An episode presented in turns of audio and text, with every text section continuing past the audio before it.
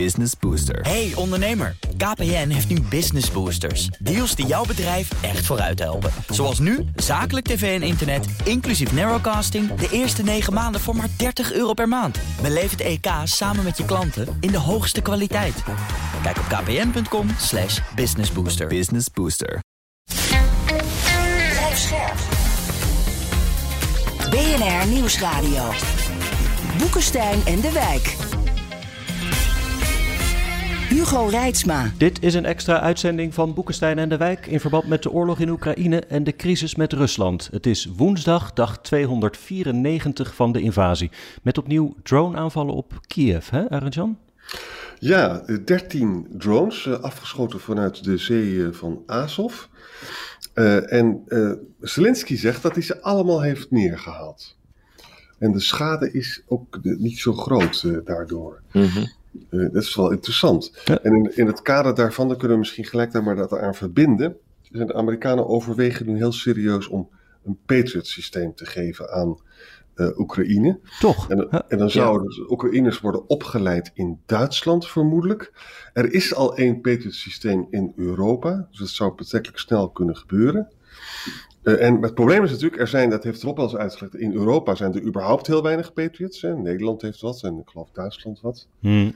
Uh, en Amerika heeft ook helemaal niet zo vreselijk veel Patriots. Nee, en het aantal raketten dat ze hebben uh, is ook zeer beperkt. Dus ja. er werd gezegd van ja oké, okay, misschien moeten we ze maar gaan leveren. Maar we hebben niet eindeloos veel raketten om ja, projectielen die door de lucht uh, op uh, Oekraïne afkomen, om die uh, uit de lucht te, te schieten. Ja. En daar zit echt wel een heel groot probleem in. En, dus we hebben het al vaker gehad hè, over dat hele munitieprobleem.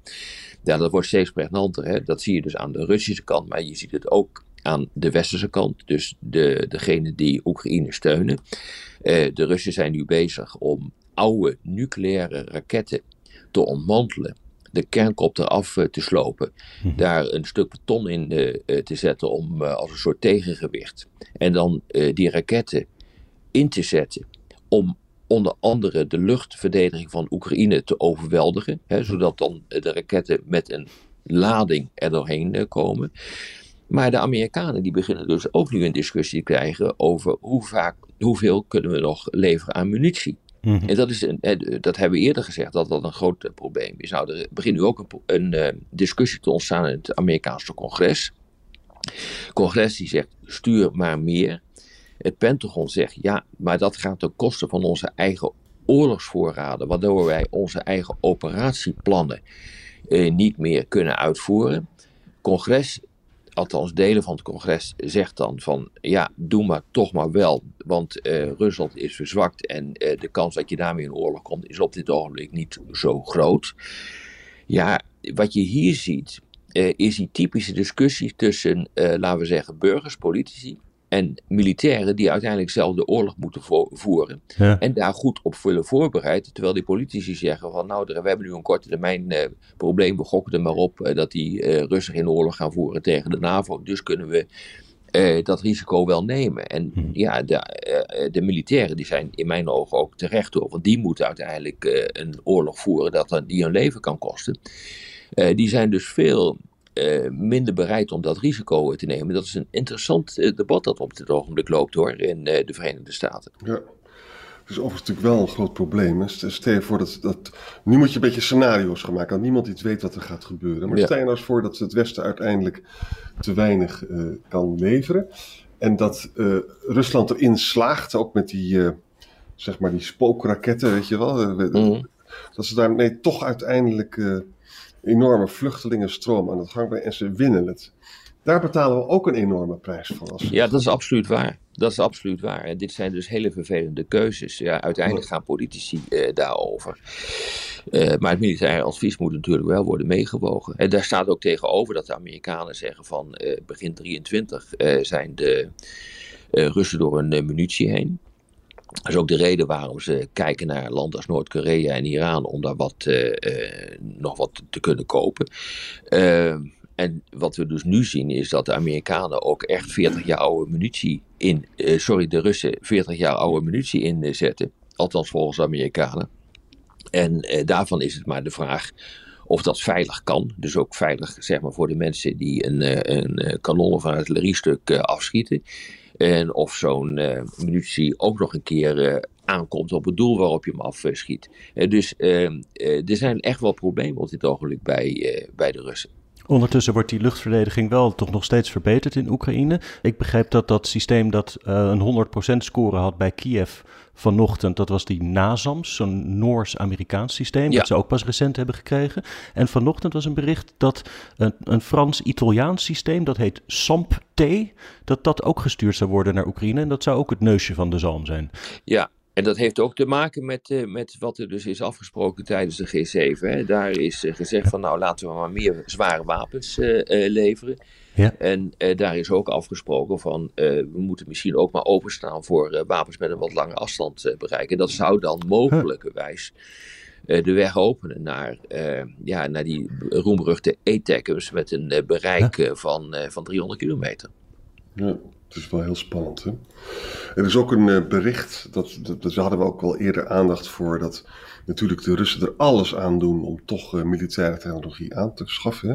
Er is nu een rechtszaak in New York, vijf Russen en twee Amerikanen. En die mhm. hebben dus illegaal uh, militaire technologie gegeven aan, voor twee Moskouse bedrijven, Cernia en Sertil.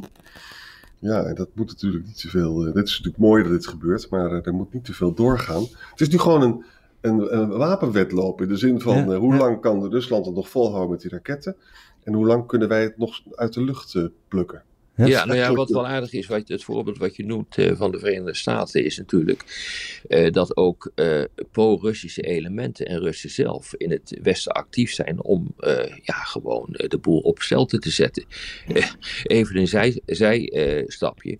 die, die Prins Royce, die dus achter die zogenaamde staatsschepen zou zitten, ja. en die de koning van, van Duitsland zou moeten worden. Ja.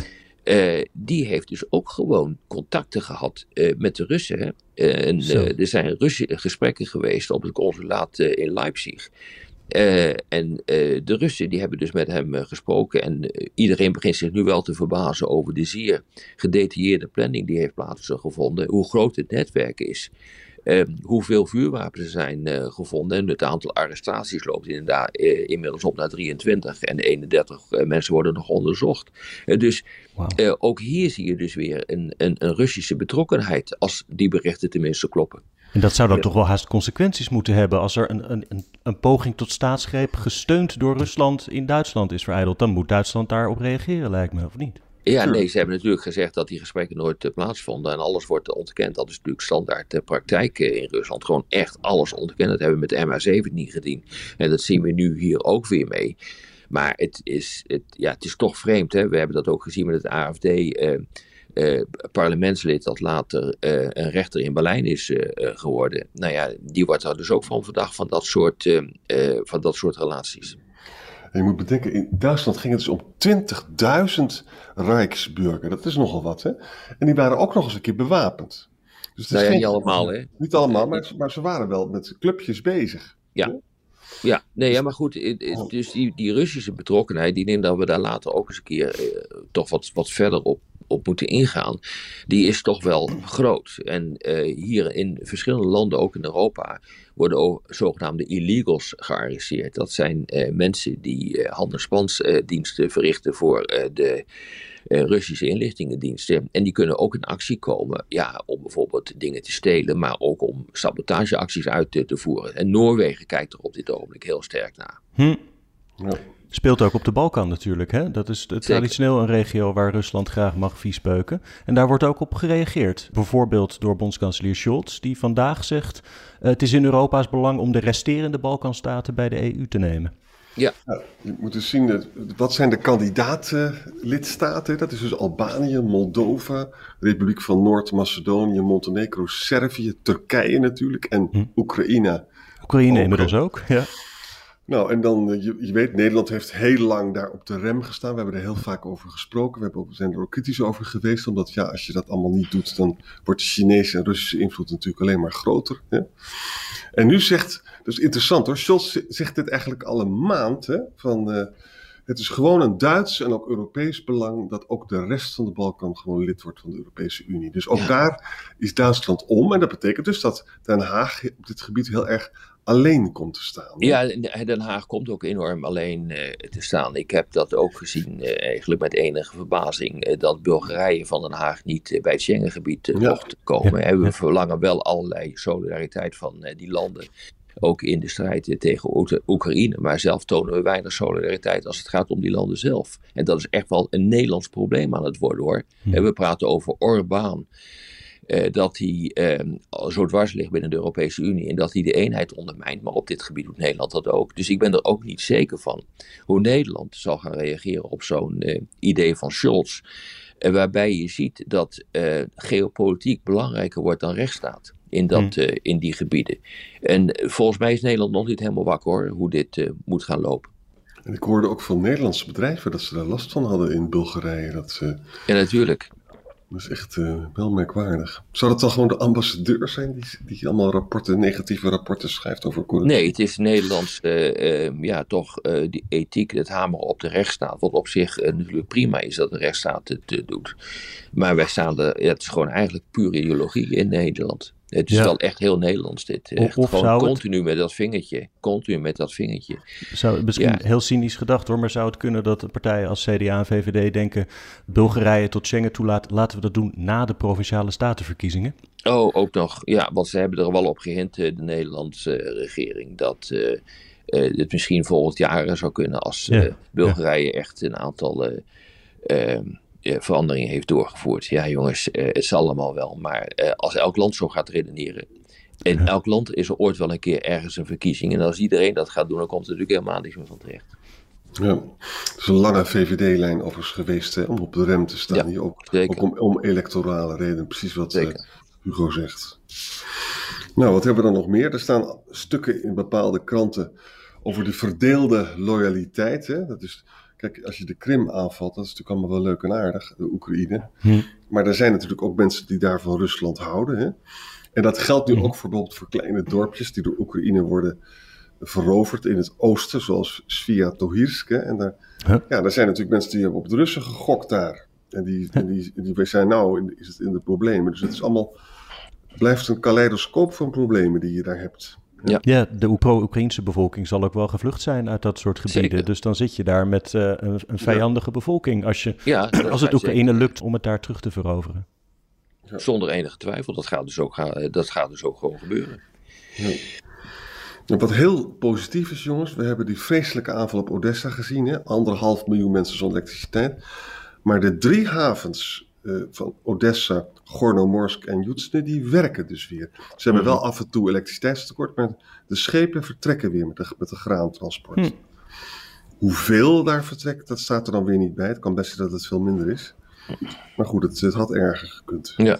Misschien nog even de laatste over Belarus. Ook wel interessant hoor. Daar is een, eh, een, eh, een, een oefening uh, geweest gisteren. Uh, eigenlijk dat is een snap exercise. Hè? Dus dan is dat even een, een, een soort pop-up oefening. Even heel snel.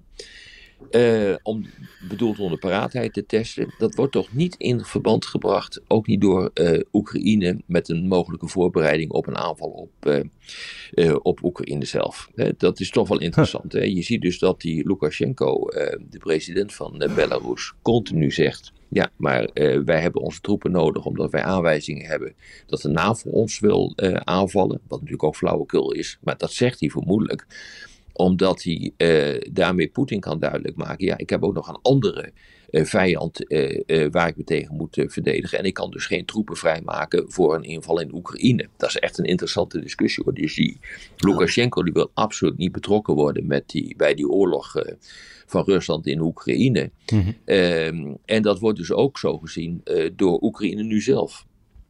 En, en dat Wit-Russische krijgsmacht stelt ook niet zoveel voor, hè? Nee, maar alles is mooi meegenomen. En je kan natuurlijk, net zoals in het begin van de oorlog, uh, kun je Oekra Oekraïne gebruiken als een soort uh, logistieke hub.